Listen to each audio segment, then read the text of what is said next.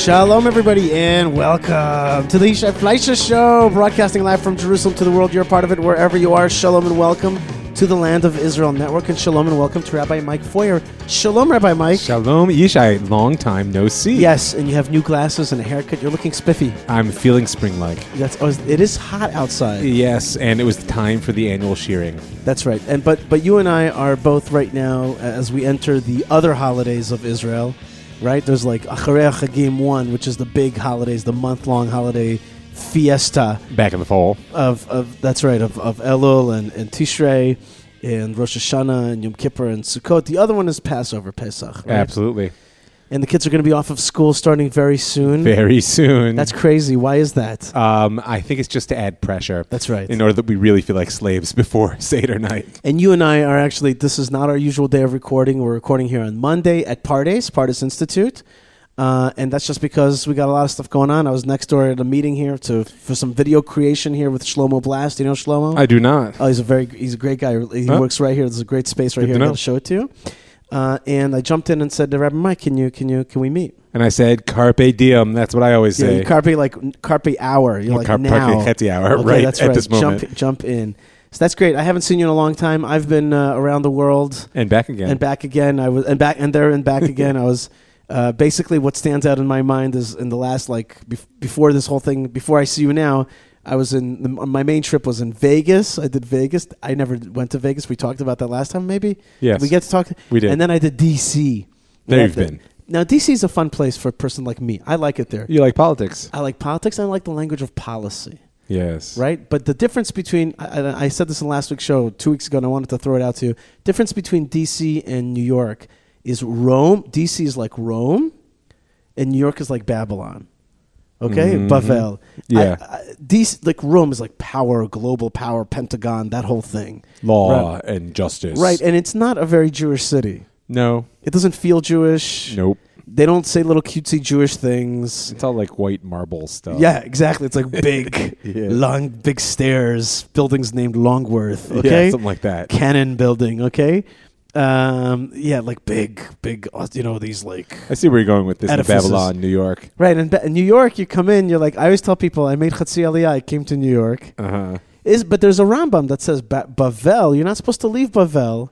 That's like a Jewish right. It's a Gemara. That's a Jewish area. You're not supposed to really leave it unless, of course, Going there to Israel, and Eretz even then it was a it was a Shiloh. that's right. It was a Shiloh. Those times, not Those today. times. No, no. Not to- Anyway, you're not hanging out in. So here, but here we are back in Yerushalayim, Yir Kodesh, a Thank city that re- God. Yeah, and I never God. left. That's never that's my style. That's I, right. I really try not Last trip you had was to Belarus or something. No, right? that's not true. I went to Limmud in UK. Oh, the UK Limmud, of course. That's true. That was, but there were enough Jews there. There was like main Eretz Israel. Yeah, that was a good time. Little had a good taste of the land Israel. It was good. Yeah, I, I don't know if I go back. Listen, the reason we fly is because we got to hold hands across the continent or the Atlantic. We got to hold hands. Listen, I have the great advantage. We're sitting here at the Pardes Institute. They they come to me, right. and it's real privilege. Well, we're coming to folks right now through the Land of Israel network. That's also a great privilege. And we have a Torah portion of the uh, of the of the uh, offerings variety. We're in the Book of Offerings. We're in the book of offerings, though I think that's that's it's not totally true because there's there's also going to be all kinds of regular laws. Oh, no question. Um, but but the core essence of Vayikra, right? You know, the sages have their own names for each of the books of the Torah, and this one they call Torat Kohanim. Right? This is the book of the priests, of the of the, the people who are meant to serve as that bridge, like you said. If we're reaching out our hands across the Atlantic to world Jewry, so this book is reaching out its hands between heaven and earth, and it's a, uh, I would say, a blueprint of how a person in their service in this world can connect to the infinite. Right. And so, therefore, the offerings are central to that. Right. Uh, oh, you know, okay, so you, you just said, you just made a conclusory remark, which is the offerings are, are central to that. There are some different differences of opinion, even amongst the, the great uh, scholars of the Middle Ages, about what is the relationship that we should have towards these texts, how we can understand the, the, the, the offerings. The Rambam uh, sees it more as a kind of alternative to idolatry, right? Yeah, well, the Rambam has a general principle, which he's following in the footsteps of the sages, that, that the Torah speaks uh, to humanity as they actually are. And it's an educational approach. There are certain, certain things that the Torah forbids outright. you know, and, and plenty of them. There are other things that the Torah permits, but then becomes sort of a, a legislative weight that it tries to erase. Like slavery is probably the greatest example, um, which is permissible in the Torah, but the sages took it upon themselves to essentially legislate it out of existence. Um, and then there's the sacrifices. The Rambam says this is actually addressing a basic human need. And it, and not only that, but in the context of the world in which the Torah was given, it was something which all humanity did. And so, therefore, to erase it would be to basically um, take the heart out of how humanity in the time of the Torah understood divine service. And he therefore held, at least in the in the Moreh Nevuchim, in the in the guide to the perplexed, that the details of the sacrificial service are not essential. That they're essentially like it has to be some way. So make it a goat and, and two sheep and the kidneys and uh, Shalom Yisrael. But the Ramban, Nachmanides, Wait, wait, wait. Before we go to the Ramban, uh, Yeah. but I also understood that he he saw it as the the Maimonides, the Rambam saw it as a kind of uh, tit for tat vis-a-vis the idolatrous practices. So certain things that are legislated, for example, not to mix. Uh, uh, Linen and wool. Linen and wool. It's because that was a form of idolatry, Yeah. or, or for example, cooking a kid's. In uh, and the Rambam claimed in the Guide to the Perplexed that he had, he, he had found a book that basically detailed all the various idolatries, you know, and and he and he saw within this book this like idolatry where they're cooking kid in its mother's milk, and so the Torah tells you don't do these kind of I things. I hear that. I'm wary of deducing what the Rambam really thought from the Guide to Perplex because the Rambam also says there that really the ideal mode of divine worship is prayer. And there's at least an implication that the sacrifices were temporary and are not meant to be restored. That's fine and well, and there's what to be talk, spoken about there. But but in in the Mishnah Torah, and his great legal work, he devotes an enormous amount of print time and energy to all the specific details of the sacrificial service. So it's a little hard to accept what people very glibly, in my opinion, say. Oh, the Rambam didn't hold that the sacrifices were Right. were essential. I mean, and and and and another understanding that glibness is to look just at the Torah itself. Does the Torah spill a lot of meaningless ink? To me, that that, that that's that's what's clincher for me. Now, I don't understand sacrifices any better than anybody else, nor do I have a great inclination for sacrifices, Really? offerings. I don't, but but I have a tremendous desire. Okay, so that's what I'm saying. Some people do, right? And I, I think that's great. But I have a feeling that the Torah did not spill ink for, for, for purposeless ink. No, I mean, listen, we could detail through the ages all the explanations, but um, I would offer you and everyone that's listening this is that if you haven't spent time not only reading these sections of the Torah, but it's an essential part of our prayer service in the morning and the afternoon, the sacrificial sections, the Torahs, the, the sections of the Torah that deal with the sacrifice of the morning and the afternoon, which are a devotion. And not just a devotion as an end unto themselves, but they're a way of imbibing the language of sanctity and divine service, which are really rooted in the sacrificial service. But it's tricky for a lot of people. And the Uh, no text, of- the text itself is not uh, a dramatic reading. You know, it's like take of this and out of this, and take of this and out of that. And Okay, It's I not. mean, it's, it's, I'm just. I'm just saying. There's a type of mind. I'm all. All, all I'm saying here, and, and not. And I'm not in any way saying it with with uh, with great. f- glibness. Yeah, with, and fanfare. I'm just saying it's it's hard for some It people. is hard. No, that I don't question. Listen, I, I'm well familiar with that. Prayer in general is hard for people. Right. But I think people want to talk to God about. I'm talking about liturgy, like you know, Right. like someone else's words, taken from the Bible, taken from the tradition. Right. It's a big challenge. Right. It's a lot of the work I do here. Okay, so uh, in this Torah portion is Tzav, the second Torah portion of um, uh, of the book of Leviticus, right? Levit- I mean, that gives it away. Also, Leviticus, the that is from Torah Kohanim. Torah right? Kohanim. So in the first Aliyah, the Torah describes the ma- uh, uh, mandatory detail daily removal of ashes from the altar. Yes, Okay, Trumat Hadeshin. right. This is the this was the first order of the day in the, in the temple service. You got to like clean out that. This is, but this is a great example of what I'm speaking about. Is that may, I can look like a technical detail. You know, okay, you got to clear out the ashes before you start the new fire, or you could just look at it as this was the divine command. Don't ask me why. But as a spiritual principle, it's incredibly important. Is that you cannot start today until you are sure that you're done with yesterday. Right. And there must be an act of devotion, which is I'm going to take the ashes of yesterday. Yesterday's over, but it's still the residue is still sitting on me. The first thing I'm going to do today is I'm going to make a conscious action of offering up that residue. I'm going to remove it to clear the space. I'm going to put it where it can just be erased from the Mhm. world, and then I'm going to build the new day. And what you're saying now, by the way, is is something that a lot of the psychology books, even the old psychology books like uh, what's his name? How to Win Friends and Influence People. Uh, Uh, Carnegie. Carnegie Dale writes. Carnegie. He writes like one of the ways to deal with stresses is is, deal with one day compartments. Like like clean out the just, just today. Yep. Today we also say uh, we we and these days we say there's a verse Hayom in Shmao. Today, Right. all you have to do is today. All you have to deal with is today. Face the challenges. One day at a time. One day at a time. Another uh, great phrase in this uh, first Torah, first Aliyah is Esh tamid tukad al lo tichber. Right, a continuous or eternal fire shall burn upon the altar; it shall not go out. That's right. What does that mean to us? I mean, it can mean a lot of things, but to me, there is um, an obligation, a twofold commitment, in fact, one positive, one negative, um, to to keep the flame burning. It doesn't happen on its own, right? It, it- the flame so of on the, divine so on the, service. one, on the one hand, you got to get rid of yesterday, you got to clear out yesterday, and at the same time, you can't let the flame go out, right? right? And and and by the way, you notice in the you know. in The Tu- Tamid tu kala mizbech lo shows you not only have an obligation to keep the flame burning, but don't put it out. We have an instinct that that we want to like squelch that that spark of the divine within us because we often experience it as constraining or confining or it makes us strange in the eyes of others. Therefore, like, if I could just put that out, then I could just be normal like everybody else. And unfortunately, we know from Jewish history that that instinct is quite strong in our people and is, or more or less, always a failure. I mean, it might work for individuals or even communities, but it, it, it doesn't happen in Am Yisrael.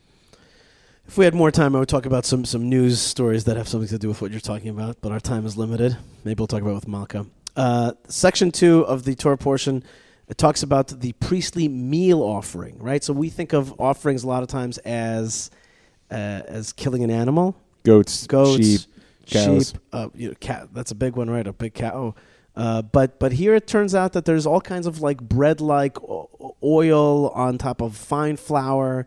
There's all kinds of uh, uh, um, meal offerings. Yeah, the Korban Mincha. Right. It's brought by the high priest twice daily, and by every priest on the day he is first induced, inducted, excuse me, into temple service. And um, um, and it, go I mean, ahead. it's also the most basic offering of the poor. Right. And There's a, there's a very important lesson that, in that, um, you know, you can understand the whole service on the altar as an attempt to unify all of the aspects of creation from the dirt and uncut stone that the altar is meant to be built from through the vegetable, you know, and in the in the meal offering and the oil and the wine, all the way through life. And and ultimately through the actions and the consciousness of the priest, which is very important to note, is that the, the a priest who makes an offering, he does it all physically technically correct, but his mind is focused on the wrong thing, so that offering is is invalid. I don't know if people know to which extent we take this uh, this principle. For example, if there's a scribe who has some kind of idolatrous beliefs, but he writes a Torah that is perfect, Flawless. flawless, has the name of God, the Tetragrammaton, written perfectly every time, but in his mind he believed in I don't know what Baal or something else. We take that Torah and we burn it. That's right. We don't just not use it. right. We burn it. That's because ultimately one of the things that this whole sacrificial service comes to teach us is that our consciousness is not separate from creation. It emerges from the depths of it. So therefore, when I do something as seemingly visceral, pun intended, as animal sacrifice, right? But when it's done with the proper consciousness, it actually allows God's will to flow through Oh. all levels of creation. So then we uh, then I cut you off earlier about the Ramban. yes. That perspective. Let's jump back into that. so I mean, the, Ramban's Ram- perspective. the is- Ramban has a, has a number of perspectives. This is Nachmanides, Nachmanides. about 100 years after Ramban. True, 13th century sage living in Christian Spain. Right. Um, who who made Aliyah? Well, I mean, yes, he was expelled from Spain and he decided to come to the land of Israel, which he had dreamed of doing his whole life. But let's, and he was here for just a few years. and wrote his commentary on the Chumash, for which we should be eternally grateful. Amazing. Yes. Um, sadly, uh, sadly, and this bothers me to no end, the Ramban's tomb is lost. that's right. But he was instrumental in finding the tombs of so many others and making sure that we knew where they were. I really feel that if somebody put their mind to it, we could find it. It's Little of homework these for you. things. Folks, I want you to raise a million dollars so that Yishai can de- dedicate the next 20 years of his life to finding the tomb of the Ramban. Well, Rambam. if we went all the way to finding Ehud, uh, the Ehud Netzer found uh, uh, Herod's tomb. Yeah. We, Listen, wouldn't it be it- great if we could find the Nachmanides? It is definitely possible. It's doable. Okay, folks, five hundred thousand. Fine, Okay. he'll do it for five I'll hundred. do. I'll do it for five hundred. Okay, go. Right. Um, so one of the things, the thing that speaks to me most, actually, because the Ramban has an extensive analysis of the various ways to understand it, but i- in in essence, is that it should be me there on the altar. Right. M- m- meaning to say, I'm looking at. First thing, it's very important for people to know before you put that offering on the uh, to get slaughtered, and then on the pyre over there, you got to p- lean your hands on it. Full body weight. You got to push your push down on its head. You Right. got to push on its head, and you got to kind of transference. It's a type of like. I'm you, you're me. Here's my strength, and then and then according to the Ramban, when you're looking at that thing being burnt up, or or or uh, Slaughtered slaughtered, blood or skinned, the whole yeah. thing, you got to be like, that's me. But because uh, uh, the the whole idea of what we're after here is kapara. It's atonement. There's been a violation of relationship that I have used myself in a way in which opposes the will of God in the world. And really, from an absolute justice standpoint, God is one who gave me life. I'm going to use the thing that God gave me in order to defy God. So therefore, God will take away my life. It's very simple. You would do the same thing, if right? If you gave someone a gun and they happened to use it against you, wouldn't you take it away? Well, let's not go there. Um, but uh, the the point is, is the Ramban says it's actually an act of mercy that God gives us this um so incredibly cathartic experience, and it's important to remember too. We live in a media saturated world full of colors and sounds and shapes and smells. Right, but when you went to the temple, like the white marble and the and the smell of the incense and the music of the levim and and the sound of the goats as they're being slaughtered in that river of blood, literally a, a channel of blood flowing out from the courtyard, that would make an impression on you for the rest of your life. Darn straight it would. yeah, the smell, the sound, And- Everything. And, I want to tell you, when I lived on the Mount of Olives, uh, when I would do the Pesach Seder every year, I'd be like, "Come on, this is not it. We're so this is not it. But this is not it, I Madam. know. We're reading. I'm having my kids. Manishtana. Okay, okay. Manishtana. It's beautiful. It's old. It's ancient. It's beautiful. But I want to be out there with fire in the nostrils. I want to smell. I want to see. I want to nighttime and this like big lit up temple and and and like and a eating- roasted goat in the middle of the right, table. like that's what I'm talking about here. Yes. You know, and and it, it's it's not visceral enough. yeah. It's it's a little too Woody Allenish a little bit right now. well, for us. listen, we're a people that has lived in abstraction for two thousand years. It's not Lived so easy abstraction. to to, to re-embody. I like that. I like. we'll that. talk about that. I mean, in my I opinion, that. Zionism is a movement for the re-embodiment of the Jewish Yes, yes, yes, yes. And I feel like my with all of its various right, ways like my psyche that. is like that. Like my psyche like rejects a lot of times when things when people talk in a disembodied way. I start to spockify. Like I'm just like that's not logical. You know, it's just like that's not what we're talking about here. We're talking about tachlis, getting it done. Yeah. And whenever you get it done, it's like the biggest joyous feeling. Like when I if I, if I have the schud to like put up a flag somewhere, I'm like, yes, yes, because you've made it real in the world. right. And that's what the sacrifice is about. Ooh. All the ideas that you have about God, you are now going to bring to the knife's edge, literally, and you're going to make it real in the world. And by the way, for the animal lovers out there, first I want to say that I've been a vegetarian for over 20 years. And in my understanding that the the willingness of humanity to spill endless rivers of human blood tells us that we could actually be well served by sacrifice. Let people see what death actually looks like with their own hands, and they might just be a little bit less willing to apply it to others. Okay, or or I'll I'll say what you said, but just a tad differently. Channel that need, that thing. I think people have an internal need for war and violence For I think- blood, for, for bloodshed. right? For bloodshed. There's and and channel it the right way. This is Um, it's tikkun. It's, it's it's, tikkun, it's right. fixing. right.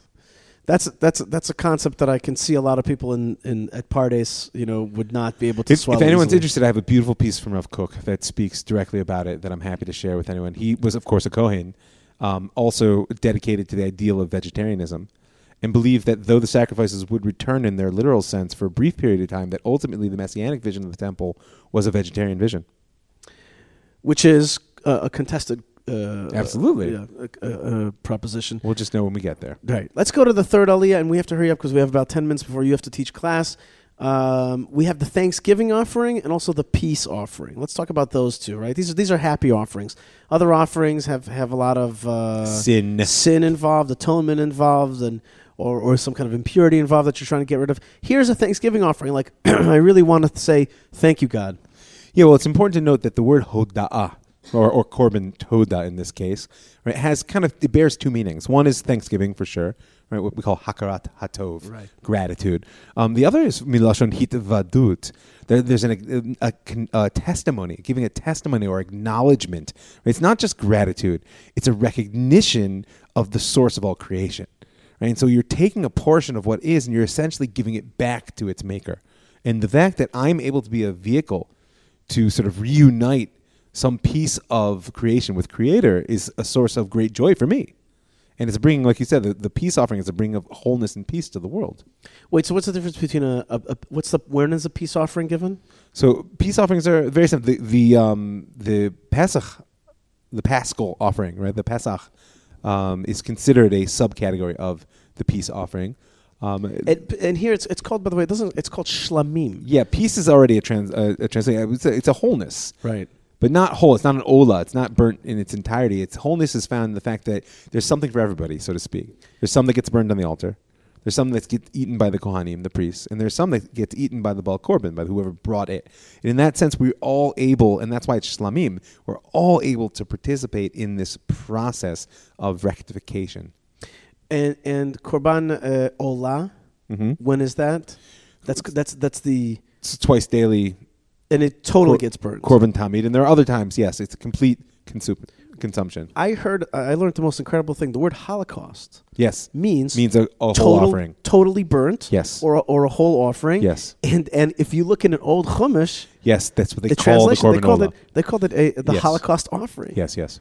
It's it's it's hard for us to assimilate, obviously, because we the Holocaust is something very different. Um, and Who, yet you, who who did that? Who like called the well, I mean, you can see it's a it's a very it's a very strong theological stance right on what the Shoah was. right. But but who who made that? Who I don't know. That's an interesting question. Shoah does not mean Holocaust. No. It means Like a, a, a disaster, destruction, right. I you know a, a kind of you know ethnic cleansing, but yeah, right. big one. No, but uh, yes. Um, who made who used that English term? I don't know. It's an interesting question because it's you see how they infused a the, very specific theological meaning Yeah. into that historical tragedy. Mhm. Tragedy. I, li- I I don't I haven't right now. I'll tell you the truth. I, I, I'm sen- sensitive? I'm sensitive about that word right now. The uh, the uh, American ambassador Friedman tweeted out tragedy in Jerusalem. Something like, "Look, guys, don't say tragedy. Say what it is, which is a heinous crime. It's Mhm. a crime. It's a crime. It's not. It's not a tragedy. Tragedy is, is when you're trapped in Kansas and the hurricane blows your farm farm and, and kills all the animals, or somebody gets killed. That's a tragedy. Okay, this is this is not a tragedy. They did the same thing at, at September 11th. It was a tragedy. It a tragedy? It's it, it's a horrific crime. Somebody's got to pay. A tragedy. Nobody's got to pay. Well, listen, actually, uh, we, we don't need to debate it right now, but I think it's important to note that it bears both meanings. Meaning, the fact that it's a tragedy doesn't absolve the perpetrators from their responsibility. But there's a different inner posture that comes with relating something as a crime, in which case my primary desire is for justice, Right. and some, relating something as a tragedy where my primary desire is healing. Right. Exactly. That's Right. exactly. That's exactly So I got news for you. That justice ain't coming. Why? It ain't coming. Oh, it's coming. why not? Why not? You you ha- Let's and you wait. We'll to- do a show on on Yom Show. We'll do a show on, on Yom and you Show. have to demand it in any case. I'm not. I'm, I'm talking about a crime that happened just now. I'm not talking by about the way, by the way, the Holocaust. weirdly here, here, here. I got to tell you, we're ta- speaking of Holocaust. Uh, uh, uh, in in the last week and a half, three Jews have been murdered. Yes. Less than a week and a half. Le- what am I talking about? Yeah, it's, uh, Shabbos, uh, Friday. Two soldiers were and murdered. yesterday. And just yesterday, this uh, this young man was murdered in the old city. You know and it's just like and I, I i detest the fact that we have been rage has been taken away from our people. We're not allowed to rage. It's we're like above rage. We're not allowed to rage. It's- you're not allowed to We, get yeah, we look down on it as a, as a crude and barbarian posture. i think that is so wrong. I cannot i cannot express it's hard it's for the me Russian in you. yeah i cannot express to you how wrong i think that is. I think that rage is absolutely key as a middle easterner. I think absolutely it's got to, they have to know that we get enraged we don't just grin and bear it. We don't turn the other cheek and all that business. That's that's just not right. We we have to get viscerally angry. Let the dragon of israel rise up or the, The lion, lion, of Israel, the lion of please. Israel. Okay, whatever it is. I just want like a fire breathing angry thing. You know what I mean? Okay, can lion, fire with lion, that line if you like. that's right. line. pagan symbol. You know, uh, fine, that's fine. But you know what I'm talking about. I'm, I'm, I'm giving an image here. But you're right. You know, let's use a biblical image. I agree with you. Okay, the the lion of Israel riseth up, and it just it just it takes And down it- its enemies. yeah. You know, and it has it doesn't. That's what never again is supposed to mean. Like if you're in the Holocaust and you're totally disembodied as a nation, and you get this this Holocaust happening to you, okay, so you know, uh, it fits into mipnei chata'enu galinu Right, so because of our sins. because that's the only We're outlet from you have land. to make sense of it, and and maybe that is the only outlet to make sense of it. But here in Israel, where justice is at our fingertips, Well, we must administer it. This is this is a part of a larger discussion. I don't know that rage actually is a is a adequate response. I think that justice would be an adequate response, and, and justice is not served by rage. And part of the problem here is that we have not established within our country a sense of real justice that will allow us to punish the wicked and let the righteous prosper. And therefore, when that fails us, like why do you think it is that the that the security forces in our country, as soon as something some murder like this happens, they do two things. They start searching for the perpetrators and they start putting lockdown on the right wing activists amongst the Jews. Because they understand that they've failed and that and that the, the people who are feeling that rage are not going to allow that failure to repeat itself over and over. Because they have not. I would say just to shade differently, they have not adequately given vent to that rage in the form of immediate and harsh justice. Okay, fine. and it's because I sense that the state is not going to do that, and therefore, uh, you know, and may may even do the opposite in many situations. It causes great frustration. It causes this not to have any vent, not any truth. We got to wrap it up, so let's keep going. Um, the next big thing, and that's going to be the the the next uh, four aliyot, four sections, is really about the induction of the priests. And the inauguration of the temple, seemingly an endless thing, like Yeah, it just like- keeps happening. just Like, we- did we keeps do this last week? inauguration and yet again and again, right? And in this case, you have the uh, uh, Moses. He's sacrificing a bullock and a ram as burnt offerings. Uh, he offers a second ram, and the fats are burnt on the altar along with some breads. And then, in, in the end, the completing of the process of the initiation, the priests, Moses, Moses is going to anoint them uh, with the holy anointing oil. Yet another step, which is mixed with some of the blood from the altar. Ooh, that's I know those white clothes. yeah. Moses instructs the priest regarding the consumption of sacrificial meats, tells them that this entire process will be repeated for the following six days. During the seventh day inaugural uh, uh, inauguration, they're not to leave the confines of the tabernacle.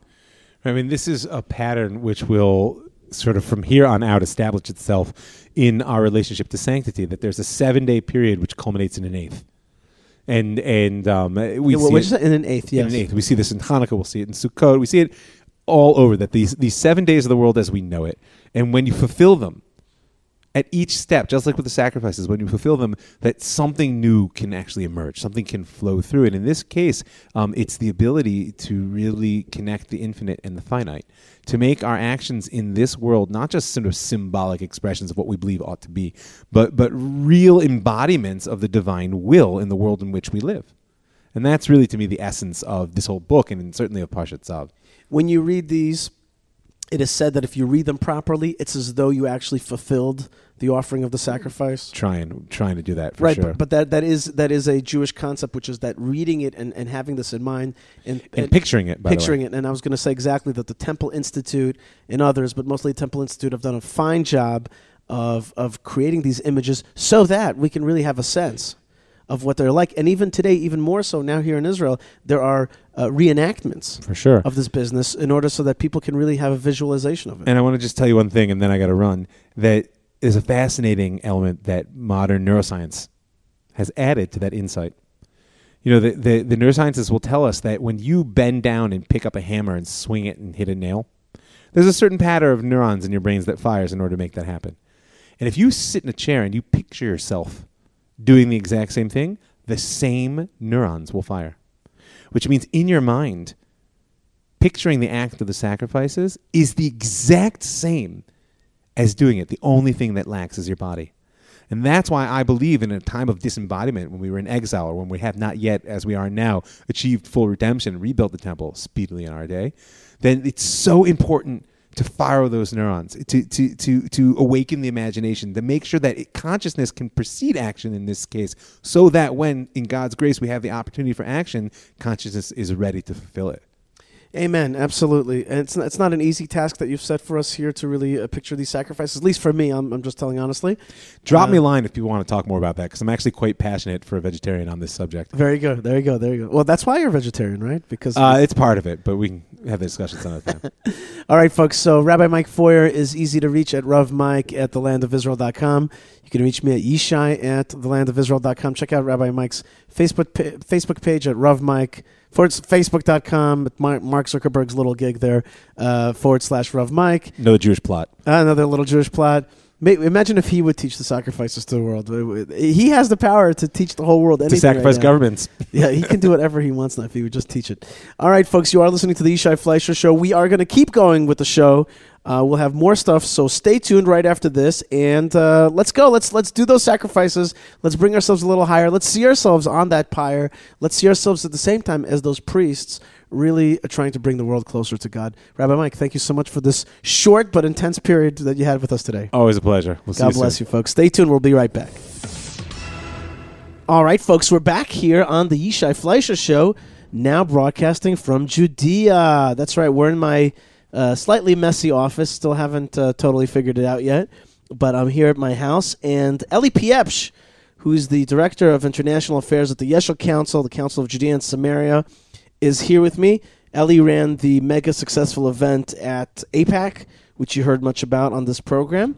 Um, and that's because I got a chance to MC it. But Ellie was behind the scenes. He really made it happen. Um, and now Ellie is with me here in uh, beautiful Judea. Shalom, Ellie. Yishai, it's such a pleasure to be with you in your latest and most beautiful home here in Yudav Shomron. Thank you, thank you. We did sit on the Mirpeset on the uh, on the balcony out there for the last few hours, and that took took care of a lot of business. But it was fun, certainly, to see the rolling hills of Judea uh, here, and and really to to see Bethlehem and Jerusalem, and down to the Hebron hills. One of the things I love is you pull out of you pull out of this town, and there's a sign that says Bethlehem, Jerusalem to the right, and then Hebron, Beersheba, Beersheba. to the left, and you're just like, yes, that's that's where I want to be. And David's flock of sheep straight ahead. That's right, David's flock of sheep. That's right, that's right. In fact, I did see some flocks of sheep. Um, but let's keep going and let's get the sheep out of here and get the flock out of here, excuse me, and uh, keep going with our issues. First thing, uh, uh, something's coming to town, and that is something that, on, in the one hand, long awaited for, long expected, ever since 1995 Jerusalem Embassy Act. Uh, it's been what? It's been uh, 20 years, more than 20 years, 23 years since that law came into being. And it seemed as though that law was one of these things that was just going to become moot. Every Right. president was going to waive it every six months. And suddenly comes this uh, enigmatic, uh, uh, impulsive president. Everybody says he's impulsive. Yeah. Uh, and, you know, we'll fire you uh, in, on a tweet, right? And at the same time, um, he has, with that impulsiveness, gave a very, in my opinion, a very rational speech about that that there's a law that says that Jerusalem is going to be the capital of, of Israel, recognized by America as the capital of Israel, uh, and there's a reality on the ground, and there's a historical reality, and I'm just going to do the normal thing. I'm going to recognize that, all with Christmas trim in the background. If you remember that speech, that was really a lot of fun, uh, and of course with this kind of smart, like this kind of stern and and but but but like but proud face of Vice President Pence in the background, right? Uh, that's what happened, and now it's coming to to be uh, in in mid May here in Jerusalem. Uh, we're going to be uh, at a inauguration uh, of this new embassy, which is where the consulate is today, and there's going to be an, an American embassy in Jerusalem, and with that, always r- with them, the the Robin to America's Batman is Guatemala.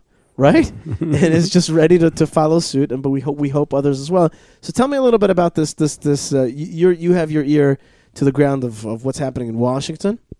Uh, tell me a little bit about this impetuous president who seems to be um, understanding the basic things that Jerusalem is the capital of Israel. Yishai, I think you touched on a, a, detail which I think actually highlights President Trump's approach very, very, very nicely.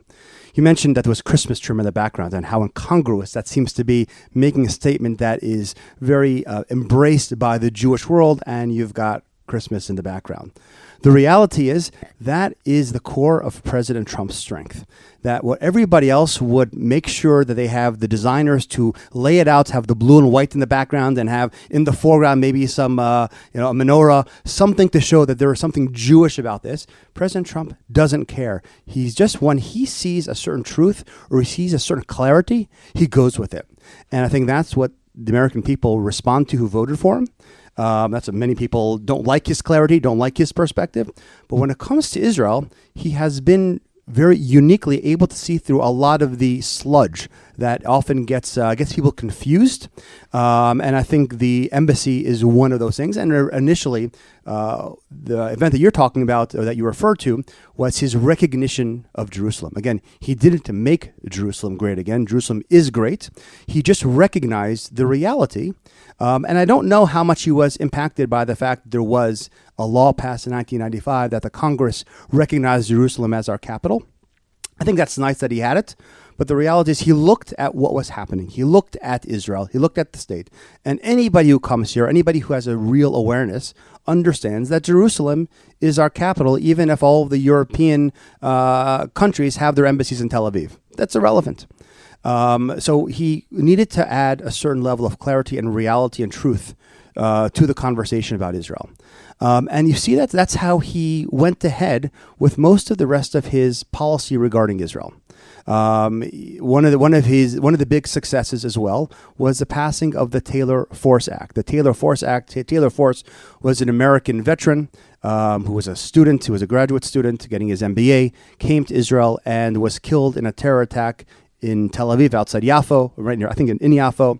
Um, and when the American public became aware that the the um, the, the killer of this man, his family, were going to be receiving uh, payments from the Palestinian Authority. Where those payments originate from? They originate from the American taxpayer through tax dollars that are paid to the Palestinians, uh, to the Palestinian Authority.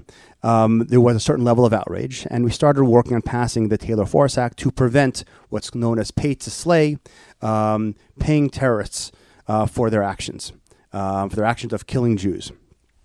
And when President Trump saw that, even though it had been working a little bit through Congress, President Trump went ahead and pushed it through um, and made sure that it happened, and it did, and it got passed. And now we're at a point where no longer will American taxpayers be paying directly towards uh, this for these kinds of terrorist act, terrorist acts.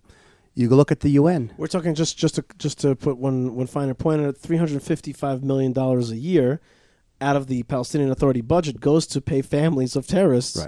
Right. I sometimes like find it to be a little bit like, you know, absurd that people like Prime Minister Netanyahu will say, Prime Minister, uh, Prime Minister uh, Abu, uh, uh what's the Abu Mazen? Abu Mazen. Uh, uh, he says, Abu, you know, President Abu Mazen, you know, when are you going to stop paying terrorists? But to me, it's like, but that's what he does. That's he, what he, he does. pays terrorists. So that's what he believes in. And in fact, if we remember, 1972, the Munich massacre was the finances behind the Munich massacre was who was in charge of that? Mahmoud Abbas. Okay, so this guy's been paying for slaying for a long time. He's no peacemaker. Definitely no. not. Definitely not. And and and if we're ready on topic, and I want to I want to get back to, to where you were going, but but let us also uh, touch on the news that's been happening in that it was a few uh, months ago now that in a speech Mahmoud Abbas uh, said about uh, David Friedman, the ambassador, he said about a Michram Beitak, which means your house should be destroyed. A lot of people kind of said, oh, that's not such a bad term in Arabic. Your house should be destroyed actually means I love you so much. Uh, but, but, but people, there was a sense. But then uh, uh, coming afterwards this week, um, he in, a, in a speech, uh, Mahmoud Abbas referred to again David Friedman, the Jew, uh, as a son of a dog, a son of a dog, an ibn kalb, right, a, a mm-hmm. son of a dog, uh, and uh, in a uh, in a Jerusalem gathering about anti-Semitism, David Friedman himself said that that he regards this uh, attack on his character as anti-Semitism, which I think was a, a kind of a little bit surprising and maybe he went out on a diplomatic limb really saying like well these remarks are not anti-policy but they are in fact anti-semitic against me personally and it kind of personalized the whole thing And I'm wondering, right? I'm wondering, like, where's Mahmoud Abbas going with all this? I don't think that he's a madman. I think that he's uh, he's calculated. Yeah, I think he's calculated as well. I think that he is trying to muddy the water so much that should there be, if the Trump administration was actually going to present some sort of comprehensive plan to resolve the conflict, Mahmoud Abbas does not want to accept it because he doesn't want to accept any kind of peace plan because he wants to keep fighting until he can push us into the river or the sea. Um, and as a result, um, he knows that he's on very um, limited, he doesn't have very much, uh, he's on very thin ice in the international community and in the Arab world because he's seeing that much of the Gulf states, led by Saudi Arabia, are inching and really not really inching. They're uh, getting close to embracing Israel. And he's understanding that the Arab world is no longer really with him. So he is trying to get the Arab street so riled up that anything that comes from President Trump is is toxic in the same way that you'll see in the States, the resistance movement. Anything that Trump does is absolutely horrible. He's taking their cues directly from them, and he understands in the international community there is a lot more people who are anti Trump than those who are pro Trump. And so he's, trying so he's basically, instead of being like, okay, it's an American president, I'll work with him as much as I can, he's basically trying to isolate the American president Mm-hmm. also and lining up as the world is becoming more bifurcated. More uh, polarized, Yeah. Like in America, he's like, okay, so my job right now is to be on that polar side. I got to line up with the folks that are with me, and and he understands that the Trump administration is not with him. he understands that. He understands that. So, Absolutely. he, so instead of like kind of like, you know, playing ball with it, like let's say, a Netanyahu, Prime Minister Netanyahu, playing ball on one level or another Mm-hmm. with President Obama, Right. Who he probably also understood as being anti-Israel, but Yeah. was able to still stay with America, with uh, w- with the administration one level or another. Uh, Mahmoud Abbas is not doing that. Yeah. He's he's he's he's going all out. He's, exactly.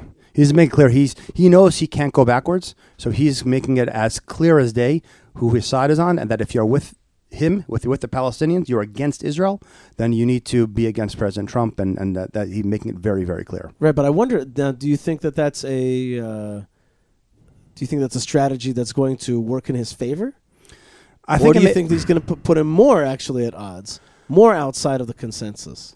I I think that it, w- it will it will make his his tent smaller. Um, I think the possibility that he might he knows he's going to have to pick up uh, international funding from someone else because Nikki Haley and President Trump are going to be withholding funding. So he is trying to go ahead and making sure that the Europeans and other friendly Arab countries will make up for those lack of funding. Because that's really what at this point that's what the PA is all about is making Right. sure there's funding. Because if they don't have funding, if they can't pay off enough people, um, then it's going to fall apart and they're going to implode and Hamas or whoever will take over. It's important to remember that exactly during that Jerusalem announcement, there was a alternative press conference in Europe with uh, Mogherini and with Mahmoud Abbas at that very minute. Is that right? saying like we're still going to make whole whatever you're not going to get from the Americans. so that that was really it was like a one to one event that they had. But you were talking about also President Trump's um, other policy points. Yeah, I mean, I think the other big thing really is Nikki Haley, what she's been doing at the UN with the, the push of the Trump administration, which has been calling out the UN as being a bad actor, as not being honest, not being honest broker, has been trying to withhold funding from various government agencies, uh, from various UN agencies, has been pulling the U- the U.S. out of various UN agencies, um, and there's a recognition that Nikki Haley speaks clearly for the president, and therefore she has real um, clout and people trust her um, with that regard. Um, but also, there's a recognition that they mean business. Um, and you can see a certain that in all these cases in Jerusalem, his attitude, the president's attitude towards Jerusalem, the president's attitude towards U.S. taxpayer dollars going to pay families of terrorists and, and rewarding terrorists, and you see the, the U.S. government's attitude in the UN with vis-a-vis Israel has all been something that we've all been aware of. But he's now doing something that he, that whether it's Republicans like President Bush or Democrats like President Obama, neither of them were willing to do was just be straight and honest. And by injecting that truth and reality to the conflict, I do believe that he has made a resolution to the conflict that much closer or that much more likely. Not that it's happening anytime soon, but he's calling out the Palestinians. And what happened? Um, particularly when it came to the Israeli embassy. The Palestinians, hey, there's going to be a tremendous, um, you know, response. There's going to be violence. It's going to be such a disruption. Everybody's going to go crazy, and it didn't happen. President Trump did is he took away the Palestinians' trump card, which was threatening violence. We've seen it in the past. They've threatened violence publicly. You can only imagine how many times the Palestinians threatened violence privately. But now there's a recognition that even their people are not with them. Nobody's willing to die for Mahmoud Abbas. And that's it. Uh, many of the Palestinians are enjoying a relatively nice life. I think that their dreams, many of their dreams of creating a Palestinian state, having a Palestinian passport, are understood as being kind of empty, meaningless. They have a decent life. They want to. They think they want to continue. Um, and we'll see where it goes, but it's largely not going to go that there is going to be a Palestinian state led by the Palestinian Authority, led by Mahmoud Abbas. Right. Okay. But while the Palestinian Authority is being weakened, there's a new alignment here in the Middle East, and that is that the Palestinian groups are now. Uh, there's no more talk of peace with those kind of more militant groups. They are now going into the sphere of Iran. And you basically have, let's say, in the Judean Samaria, in the quote unquote West Bank, where the Palestinian Authority is strong, uh, you have this disillusion, dissipation. But in Gaza, which is run by Hamas, and in southern Lebanon, and now generally in Lebanon altogether, Hezbollah, those are under the Iranian umbrella, Iranian sphere.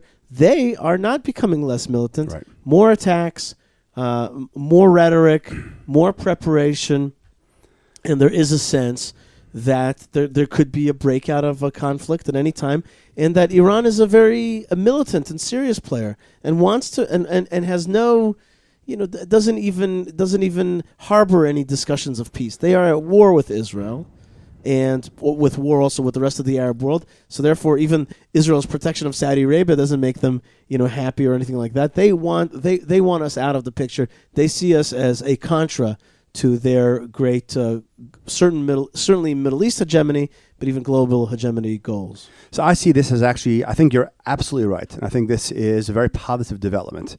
It harkens back to pre 67 when most of the world saw the conflict as Israel versus the Arabs. Post 67, it was Israel versus the Palestinians. When you look at those two lenses, which one is Israel the David and Which one is Israel the Goliathan? Um, we're now getting back to the point as it is um, Israel, the Gulf states, the U.S., some of Europe versus the Iranian axis. All of a sudden, we now are we're no longer us as the big guys against the Palestinians. There's a recognition that Palestinians are on the wrong side of this. Palestinians are becoming Hamas, uh, um, Islamic Jihad, and other related ISIS organizations. Um, these the world sees as bad actors. Israel is on the other side. Israel's with the U.S. and hopefully at some point, begrudgingly, Europe may come to their senses and may start. This will be the in for Europe to start working with us. So I think that new alignment, as Israel is responsible for Jews, Arabs, and Palestinians, they go together. For a while, we, the international community, saw that Israel was responsible for the fate of Palestinians. Um, and I think if we can move to a different alignment altogether, um, where we are together with the good actors in, in the world um, and the Palestinians and some other, uh, the Iranians and others are, are aligned together, um, it will be much more difficult for at that point the world to think that we are responsible for Palestinians, their well-being, their refugees, and stuff like that. Um, it's their issue. They made the problem. They need to take care of it. Hmm. And and and but I don't want anybody to mishear it. I think also that uh, this will also free up. Uh, I, th- I think the collapse, if, if such a collapse will come about, I hope it will. But if such a coll- collapse of the Palestinian Authority comes about, you'll also see a lot of Arabs who are going to align themselves with Israel. Mhm. Uh, you're going to see certainly you're talking about these Gulf states and other states that are afraid of Iran. It's not out of a love of Mordechai, but a but a but a Sure. but a hate of Haman. Uh, in this case, almost literally, right? That that that uh, that parable works.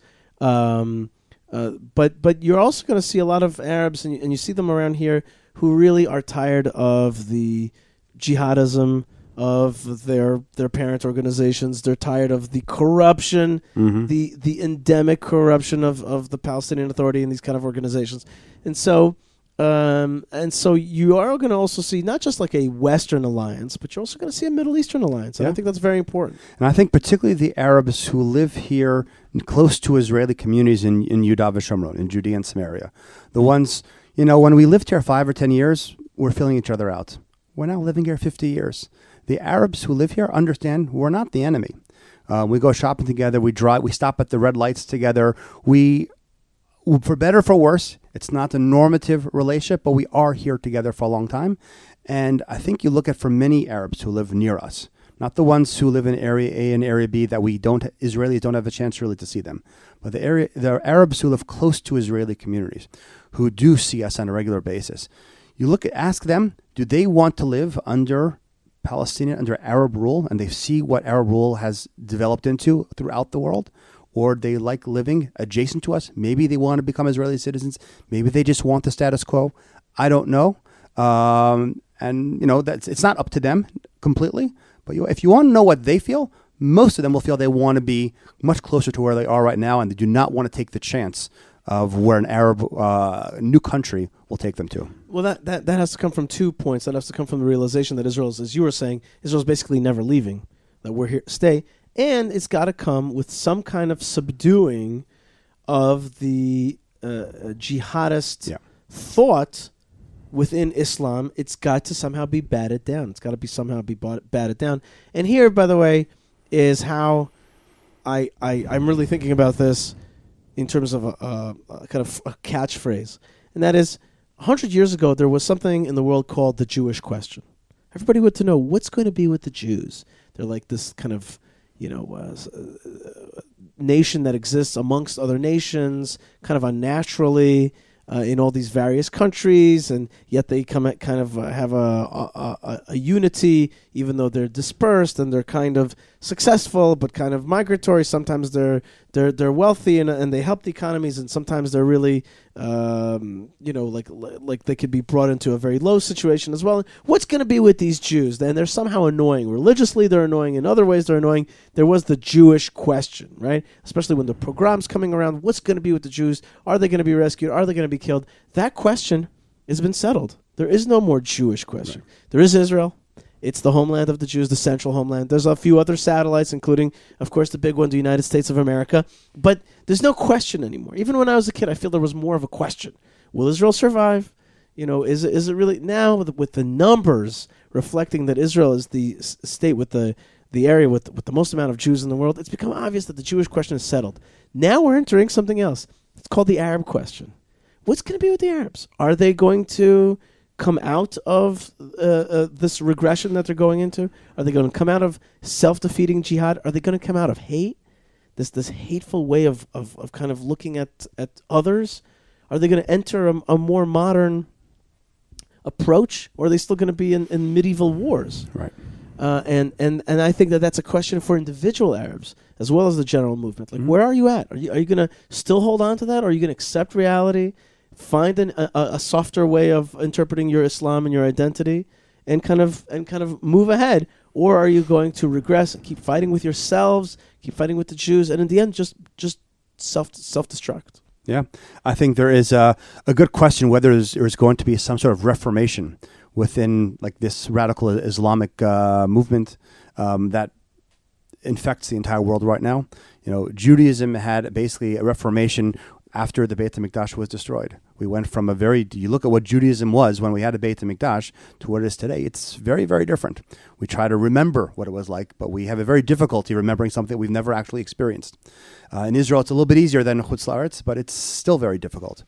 Certainly, the Christians they had their own Reformation, Protestant Reformation, but uh, Islam never did, and I think we're paying for it right now. Yes, and maybe we will can look forward to a better time. But as as usual, that better time can only come about with Jewish strength, with that with that uh, with that clarity that Israel isn't going anywhere, and also with a religious clarity that the God of Israel is with us. This is what I tell Muslims all the time. I say Allah loves you. He's given you 22 countries, oil coming out of the ground, but Allah loves the Jews. Okay, and he and he's given us Al Quds and he's given us Jerusalem and, and this holy land, and you have to respect that. It's in your Quran. And you have to be a good Muslim by accepting Allah's will. because this is Allah's will. And how else do you think we defeated you if it wasn't Allah's will that we would defeat you? You you have to accept that, and that and that does something to them. Yeah. You know, speak to them in a language that, that and it's a true language. There's nothing false in what I just said. Uh, There's nothing false. Maybe the name Allah is not the, what the name I, I would use. You know, when I'm praying, but still, we're talking about the same God. Uh, Indeed.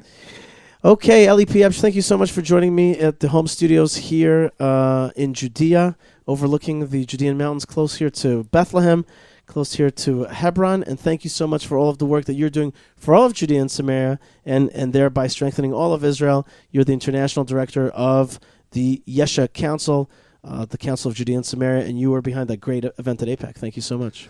Yishai, thank you so much. Always a pleasure talking to your listeners. And happy Pesach! Happy Pesach. Happy Pesach cleaning. Amen. I'm a little nervous about that. Stay tuned, folks. We're going to talk about Pesach cleaning with the one and only Malkah Fleisher. She's she's going to get us right into the mood or or out of the mood of getting ready for Pesach. So stay tuned. We'll be right back. All right, folks, we're back here on the Yishai Fleisher Show. Last segment, we've been with Rabbi Mike Feuer. We've we've been with Eli Pieprz, and now we are with our beloved Malkah Fleisher. Shalom, Malkah Fleisher. Yay. Hello. Thank you so much for joining us. Uh, newspaper uh, here in Israel and all of today's radio programs all talked about the revelations of the full revelations about Israel's attack of the Korean-sponsored uh, atomic atomic nuclear core that was being developed in Syria, in kind of northeastern Syria, far away from Israel, like a 300 kilometer flight, something like a like a like an hour and a half or two hour flight all the way there. A bomb run of some 18 tons of munitions and a return flight. And a lot of the the drops a, lot of the drop all the drops were accurate. And then some of the fuel uh, you know fuel tanks empty fuel tanks were dropped over Turkey with the Israeli insignia on it. And that was really the only clue that anybody had about the the actual who who did the attacks. Uh, Israel calculated it seems. Oh, this was all in 2007. Just to be clear, this was 2007. This is 11 years ago. But the stories of it all came out now, and Israel decided to kind of release all of the uh, facts about that. And uh, w- one of the um, interesting, d- interesting things that happened throughout that whole story is that there was a way that they wanted to avoid war with Syria by, by, but they had they had enough intelligence that they knew that nobody in the Assad regime, except for a very few amount of people, knew about this. So they wanted to make sure that he had plausible deniability, so that he won't have to, won't need to start a war. So Israel never took credit for that attack at the time, and and and just kind of like something happened. It seems like there was some reports of an explosion, but nobody really knew what was going on, and, it did leak out a little bit at the time, a little bit at the time. But now finally the the full story came out. Uh, I wonder what why why there was a need to release that story now. I wonder if there That's was a, the question that people are asking. Nobody really understands why this information came out or exactly who it was that like pulled the trigger. Who is it that released the information and why is it they're not it's not so clear yet. But it is a fascinating story, Yishai, and um some people are saying it's just because we're about to celebrate 70 years of Israeli independence and it's like a good time to have a good old fashioned awesome Israeli like miracle slash military might protecting the Jewish people type story. Um, I read a I, I can't verify it, but I read one account that says that the chief uh like the the army chief of staff was at some kind of uh an event with the the chief rabbi of the Kotel the day before the attack and he's the day before Israel um, attacked and totally neutralized Syria's up and coming nuclear reactor. just before it went hot. Right. So he sees the chief rabbi of the Kotel and he's like, go to the Kotel and daven for the Jewish people. And the chief rabbi's like, why? What's going on? And he's like, right now is the time that you take orders. Right. And the rabbi went and he's like, okay. And the rabbi like went to the Kotel and, and prayed for the Jewish people. I also saw another uh, article about this from the pilot who actually bombed the reactor, like the main pilot who who dropped this 17 tons of munitions on 18. Okay, I saw 17, but 17 is is Tov, is Gematria Tov, and yes. 18 Oh, you think it's 18? You're just making it up though. No, for no, I think it Jewish was- I thought it was I thought so. Okay. Anyway, Yeah, a lot of tons. It was many 17 or 18 tons. Okay, and I saw an, an interview with the pilot.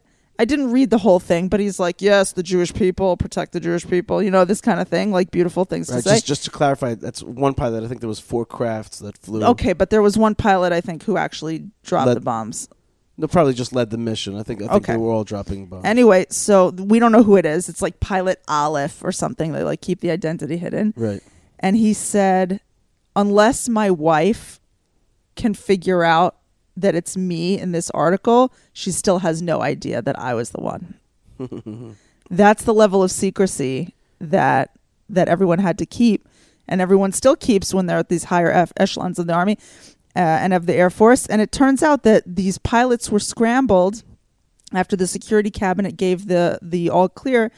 These pilots were scrambled. They didn't know where they were going or what they were doing. Yeah. They just go up in the air, but happens to be that for months, not happens to be, it wasn't circumstance, right?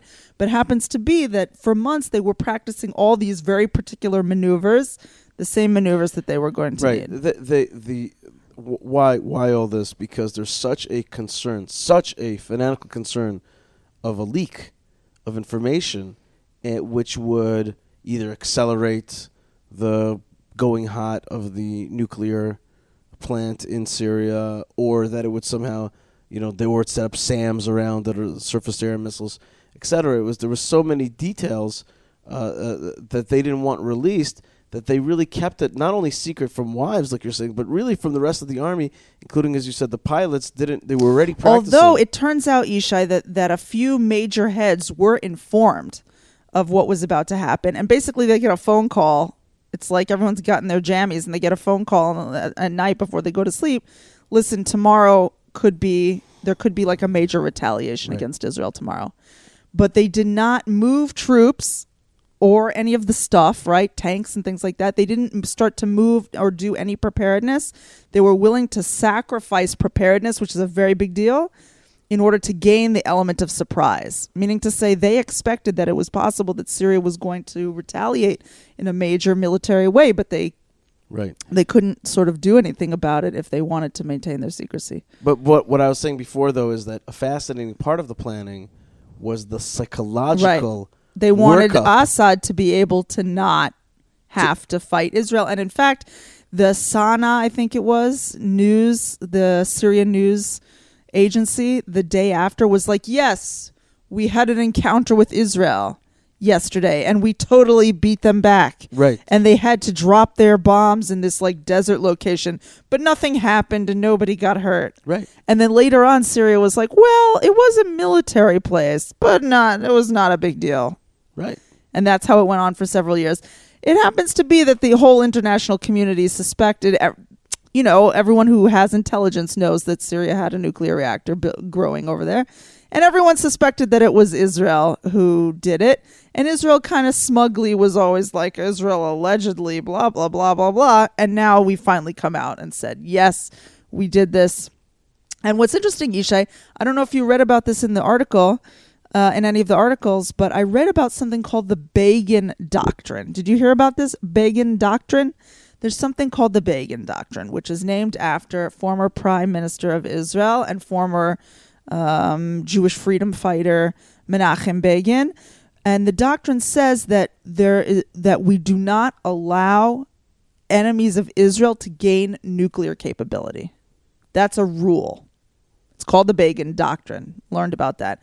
That's why Israel bombed the Osirak nuclear reactor in Iraq in 1987. And that's why we bombed the nuclear reactor in Syria. And that's why Prime Minister Benjamin Netanyahu is constantly shaking the, all the, the nations of the world by their lapels and saying we cannot let Iran get a nuclear capability. And that's why Iranian nuclear scientists are always mysteriously dying. Wink, wink, wink. Because otherwise, if we don't stop it in the normal diplomatic way, then Israel is going to have to get out there and stop it. Right. And and and it was a preference of the Israeli administration in 2007 under Ehud Olmert to actually have the Americans uh, do the strike, but it was Bush who refused. Right. George W. Bush wanted George W. Bush just didn't want to do it, and he talked about diplomacy. And Olmert says to him, "I'm disappointed in your decision. We're going to have to go it alone." Right. Interestingly, Yishai Ehud Barak, who was the defense minister, who you have a picture with uh, on your Facebook page from your last visit to AIPAC, he also wanted to wait. Right. But some people are accusing him of wanting to wait for political reasons. Whatever. He But- wanted to wait. But I didn't finish my story his though. history I did I not didn't finish go my with him. story, and I only heard this today on Army radio. Yeah. But supposedly, when Bush hung up the phone, President Bush hung up the phone with Prime Minister Ehud Olmert To say said- we're not bombing. right. He said, and that Olmert says to him, "We're going to do it then, sir." That's when Bush said, "That's why I like the guy." that is what that was what yeah, was he like reported. regained respect for Israel because Israel had just come out of the second Lebanon war, which although we didn't lose it, we didn't really win it. It wasn't a very pretty war. Right. It wasn't one of our finest moments. When we got, you know, unfortunately lost a lot of soldiers and some failed missions. Um, so yeah, I, I read also that George W. Bush said that the bombing of the Syrian nuclear reactor, uh, reactor um, regained his confidence in Israel's military power. Mhm, mhm. Anyway, very very good stories, very very Israeli stories. I like that you throw in that spiritual story. You know, very the the combina- the real just now for a second to um, shut off for a second to kind of cut out of the picture for a second the God and spiritual element of it, which is obviously like what informs and what gives strength to the whole thing, what actually informs and and gives us the the ability to do what I'm about to say. But just to kind of focus for a second on the military aspect, the the strength, the specific two strengths that Israel has that comes together is the strength of intelligence to the level of like what is the psychology of this Assad?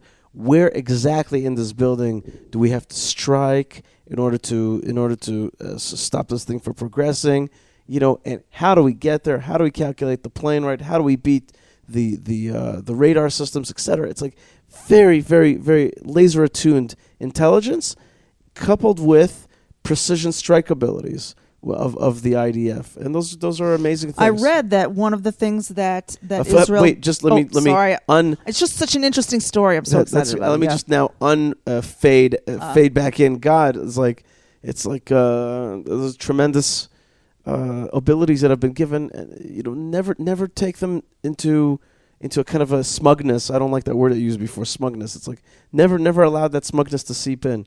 God gives us strength to protect our people. We've also been persecuted for two thousand years.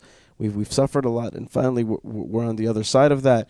And now God is giving us strength and gathering us back to our homeland, giving us that ability, and we have to be wowed by that. You know, wowed by God's gift to our people, and that strength, and that strength that, that we exude. It's God who gives you the strength. Combine those two, you're you're golden. What were you saying, Malkah? Oh, I was just gonna say you were talking about technology before and precision power. It happens to be that Israel has a special kind of plane. I guess Israel probably isn't the only country, but Israel has a special kind of plane that flew with the team, and its whole job is to mess up the radar. Sure. So when these other planes go through, it's like there's no planes here. That's right. It like sends out this thing that Syria thought that there were clear skies and just did not see the planes coming in. That's right. That's right. It goes I like this, thought that was like cool. I thought that that was cool, and I also, um, I'm always moved. I'm, I don't think I'm ever going to stop being moved by the motivation that the Israeli military has to defend the Jewish people. This to me, it, it's a it's a motto and a theme which which returns on itself over and over again. And whenever one would think, you know, sometimes you you you zoom out or maybe you zoom in. I don't know. You're zooming somewhere sideways. And you sometimes think that Israel is so full of contention and different kind of Jews and and and breaking the silence, uh, you know, BDS pro BDS organizations and things that make you wonder like are we all on the same page, you know? Like where is this country going? Are we all going in the right direction? And then sometimes you get these moments where you're like, "Yes, we are going in the right direction. We have not lost the plot." and and we still understand at the end of the day and sometimes it takes nasty stuff but we all understand in the end of the day that we're here for each other that we're here to defend the jewish people and uh, I'm I'm still moved by it. Okay, so so I, I have a comment on that actually, um, and I agree with you. It is very moving, but I'm I'm going to um, slightly. I want to point out a little weakness in that, which Okay. is that we are good at that when the enemies go existential on us. When they're about to build a nuclear bomb, so everybody's like, okay, we're going to stop them. When they go nuclear, right? Or, or when they go on a, a total war, then we all get together. Even the Mavi Marmara, when they attack our boys in such a horrific manner, you know, and there's and there's this, these ships that are coming towards us, and okay, then we kind of get all together. The problem is not when we are faced with existential issues. The problem is when we're not faced with existential issues. The problem is when we face incremental issues, slow erosion of sovereignty in the Negev, a takeover of of of, uh, of Bedouins all over the sands of the Negev, and the inability of Israeli army to actually deal with the theft problem by the Bedouins in the IDF bases down there. Or Well, th- Yishai, one know- second, one yeah. second. Or takeover of uh, the lands in the north, or uh, the stabbing attacks where there are jihad centers in Hebron and in East Eastern Jerusalem and in other places, and we know that they exist. Or the three hundred fifty-five million dollars that I talked about in the last segment that have been going for all these years to terrorism by the PA. And there is this when it's when, when anybody talks peace with us or talks that human rights language social justice language, you know, the equality of the Palestinians and give them a vote and give them a this, and give them a that, and, and, and you know, and they're only they're only terrorizing you because uh, because they're looking for equality. We fall for that stuff, and our Jewish students fall for that stuff.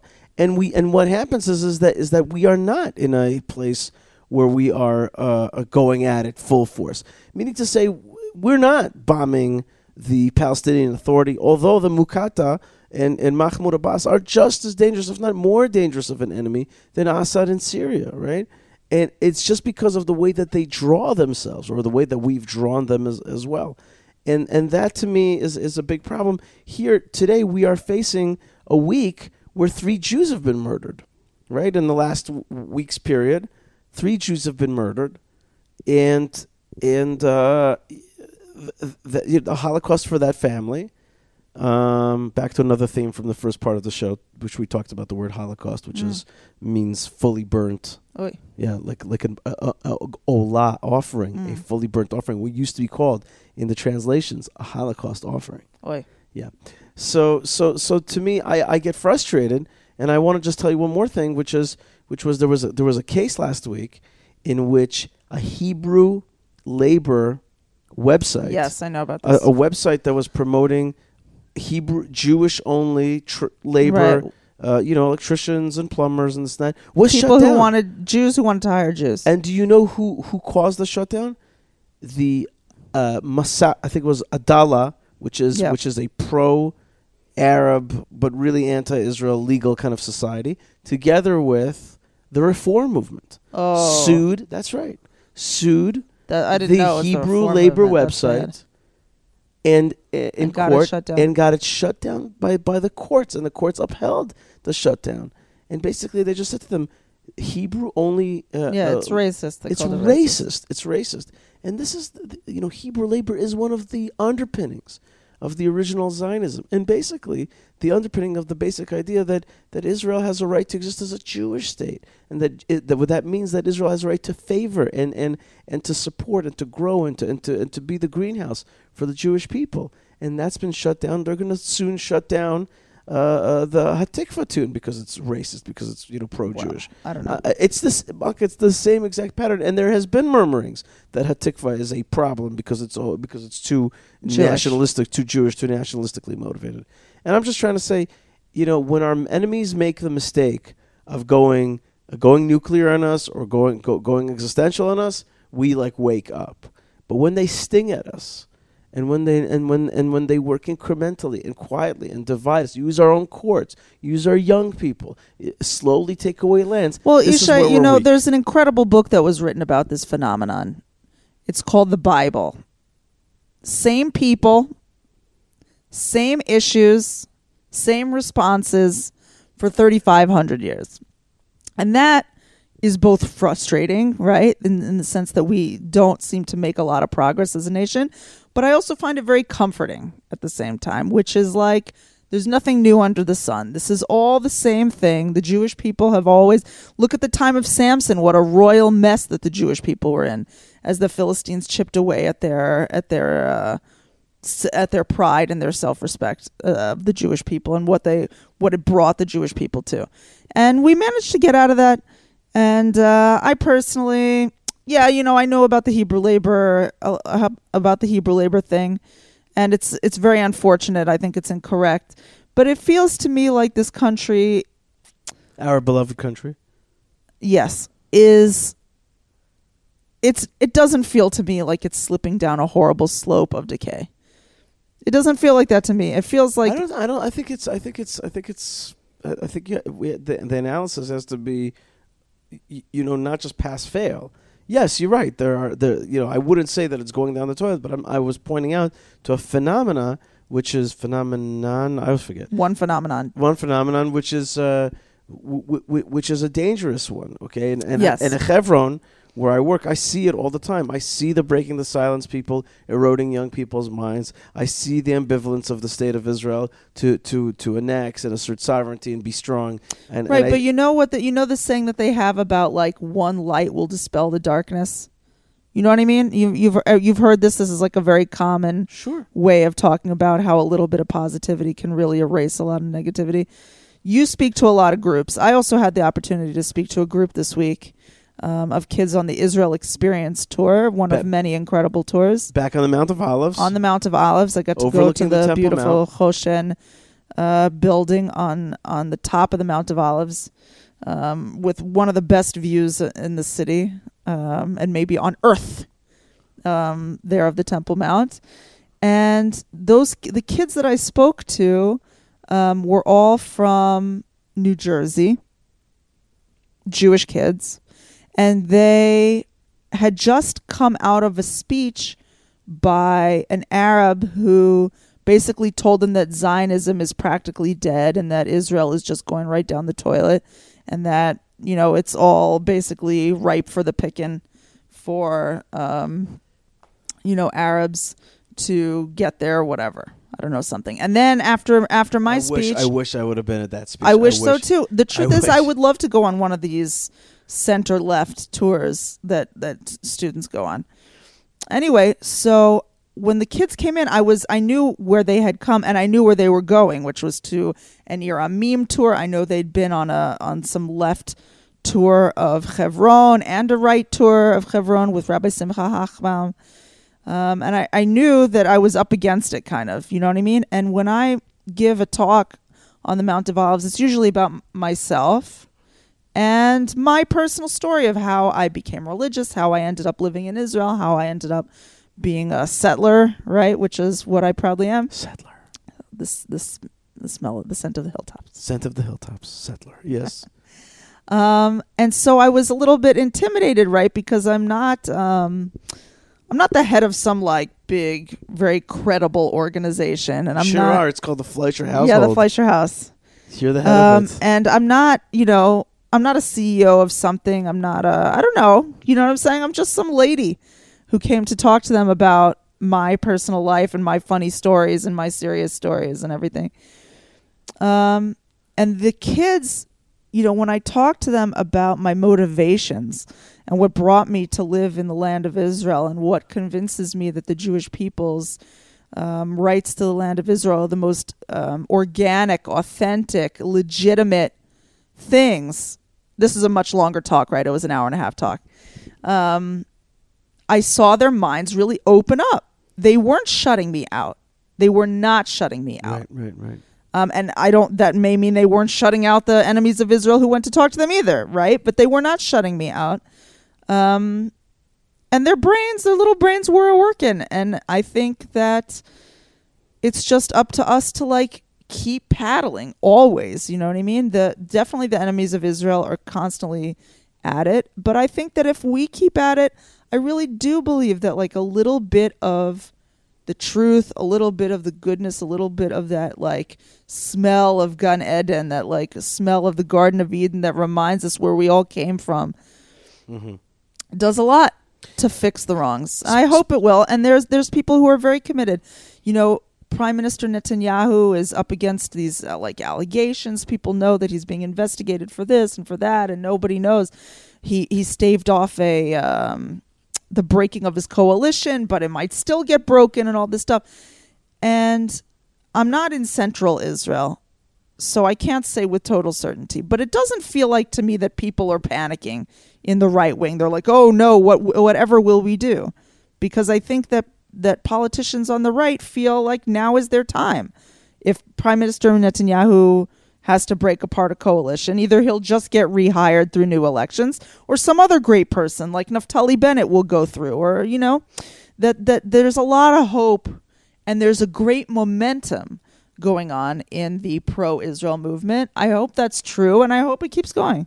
Yes, I, I, I, of course I agree with you, and of course I'm, I'm generally very positive. But I'm just also pointing out that uh, that it is, it, and and I think you may be right that maybe this was released as as part of the 70th year. But I'm, I'm pointing out that with with that with that there are strains that need to be fixed. Absolutely, And there's, some there's- there's, some problems, and they affect real people. Yeah, and, And there's there's a deep state. people. There's a deep state which is which is problematic, and uh, Elor Azaria, you know, is still in prison for shooting a guy who came to kill them, and uh, o- only got a third of his uh, of his sentence cleansed recently. Uh huh. And, uh, what does that mean? How much longer will he be? I'm not sure exactly. I forgot, but uh, but the bottom line is that he he didn't.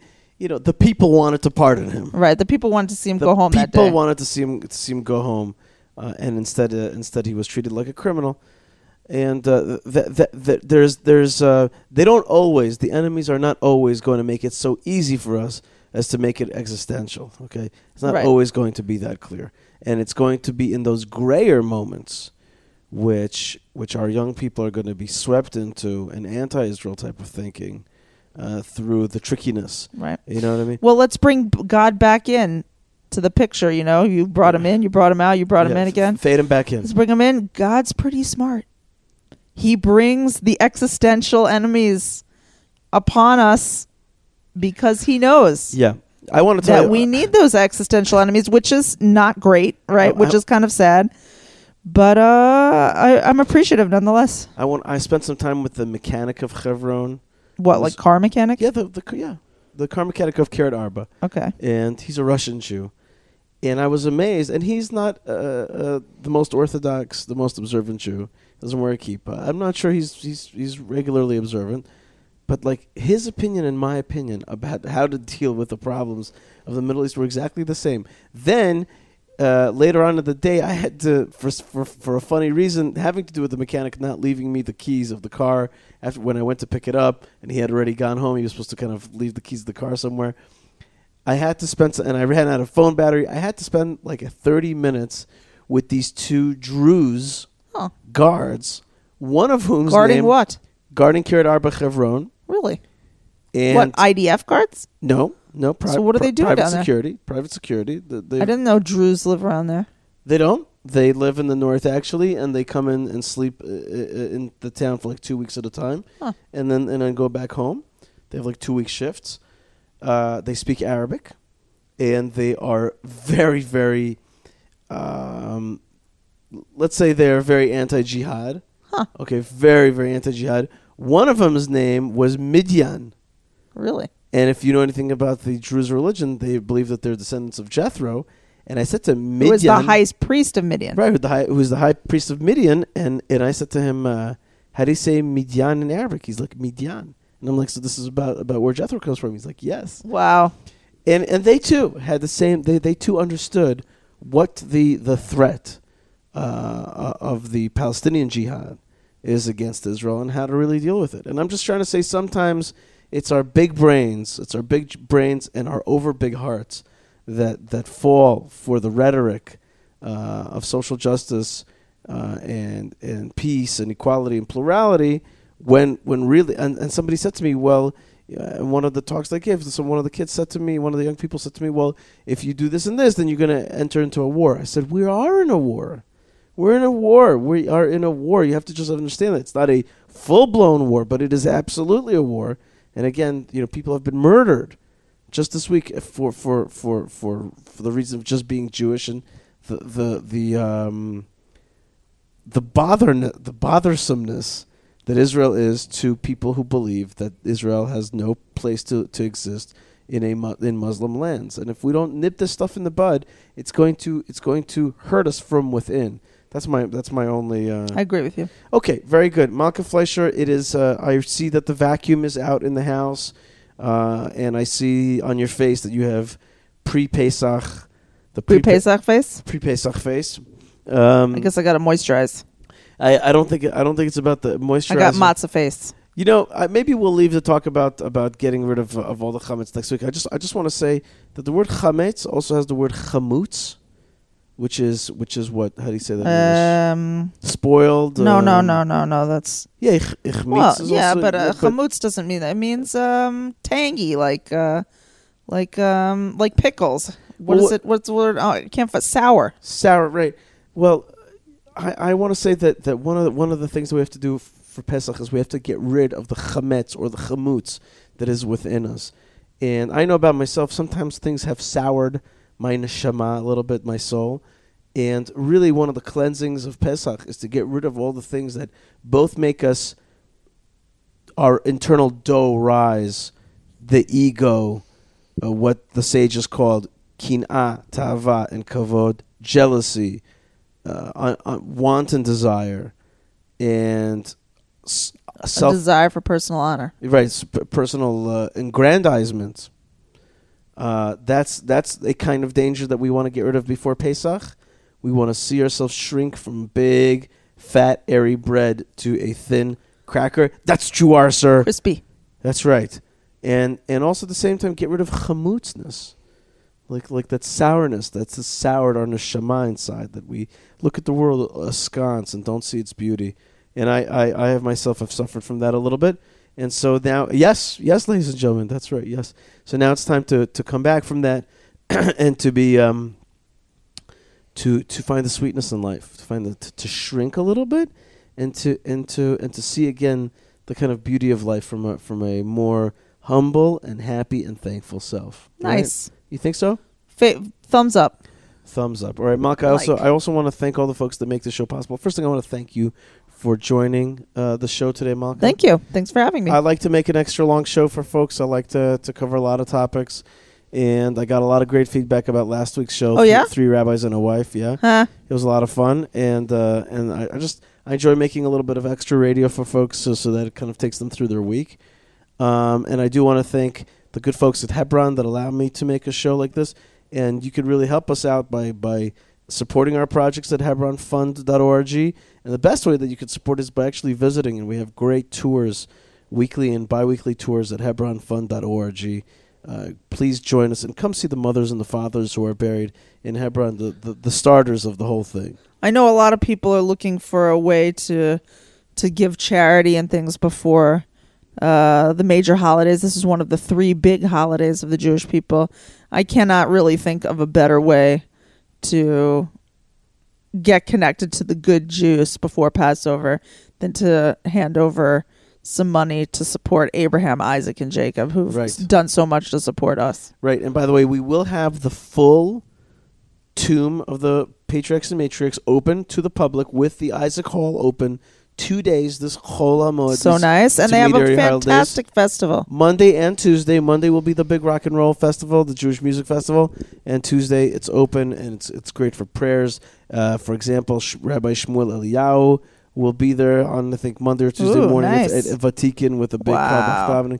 Very special, very special. Yeah, and bring your matzah sandwiches, you know, like make your Yeah. matzah pizza. yes, Bring your kids to see Sarah Imenu good stuff. and eat some matzah pizza. You could also, Malkah, get yourself a, a Seder plate made of Lego at jbrick.com. Okay, Jewish bricks, Jewish Lego. Yes, yes. and you'll want to play with that while wearing your techelet tzitzis. That's right. Uh, you will want to wear at the Seder.